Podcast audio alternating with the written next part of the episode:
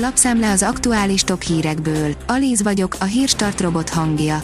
Ma október 11-e, Brigitta névnapja van. A 24.hu írja, éles fegyvert alkotott az Orbán kormány. Az integritás hatóság valódi eszközöket, tágjogköröket kap, vagyis sok múlik majd a vezetők ambícióin és hatékonyságán. Jelen, már is repedezik az egyetemi modellváltás, írja a 444.hu. Az egyetemek autonómiájáért cserébe a kormány stabil finanszírozást ígért, most az egyetemi alapítványok kuratóriumai önként lemondanak az alaptámogatás egy részéről. A magyar oktatás sarkon fordult egy verseny közepén, és az ellenkező irányba fut.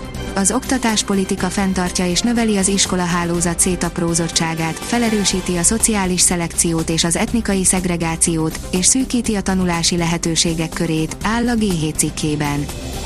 A portfólió szerint valamire készülnek az oroszok, Szahed drónokkal pakolják tele Belarus területét.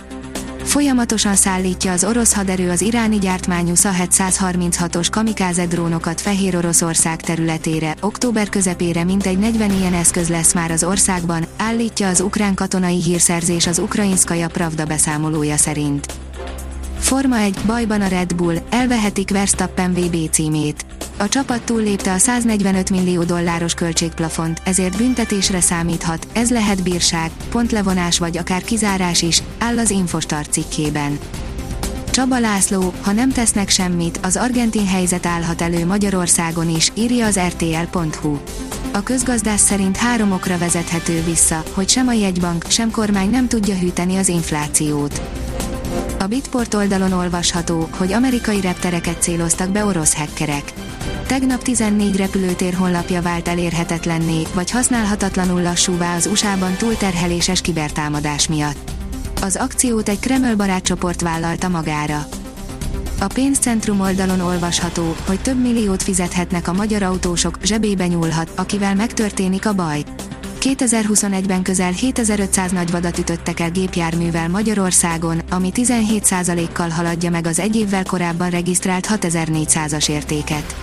Az elmúlt hetekben ismét megnőtt a vadbalesetekről beszámoló hírek száma, ami összefüggésben áll az állatok párzási időszakban megváltozó viselkedésével. Teljes szélességében lezárták az M7-est, írja a 168.hu. Leszakadt magas feszültségű felsővezeték miatt mindkét irányba lezárták az M7-es autópályát Székesfehérvár térségében, közölte a Fejér megyei rendőrfőkapitányság kedden a polisz.hu oldalon. Lőv Zsolt Bundesliga csapathoz kerülhet. Pellegrino Matarazzót a 9. forduló után küldték el, mert a csapat még nyeretlen, egyedüliként a mezőnyben, írja a rangadó.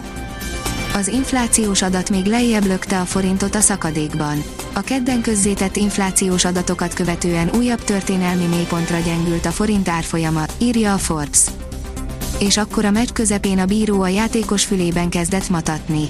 Ritkán látható jelenetnek voltunk szemtanúi a San Diego Padres New York Mets playoff mérkőzésen.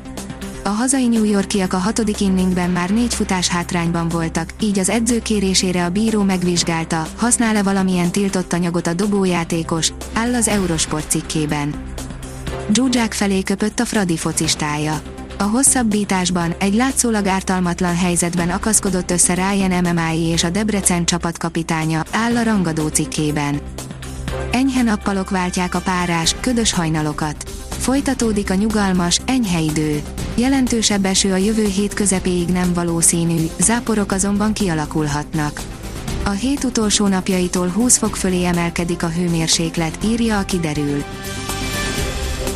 A Hírstart friss lapszemléjét hallotta. Ha még több hírt szeretne hallani, kérjük, látogassa meg a podcast.hírstart.hu oldalunkat, vagy keressen minket a Spotify csatornánkon, ahol kérjük, értékelje csatornánkat 5 csillagra. Az elhangzott hírek teljes terjedelemben elérhetőek weboldalunkon is. Köszönjük, hogy minket hallgatott!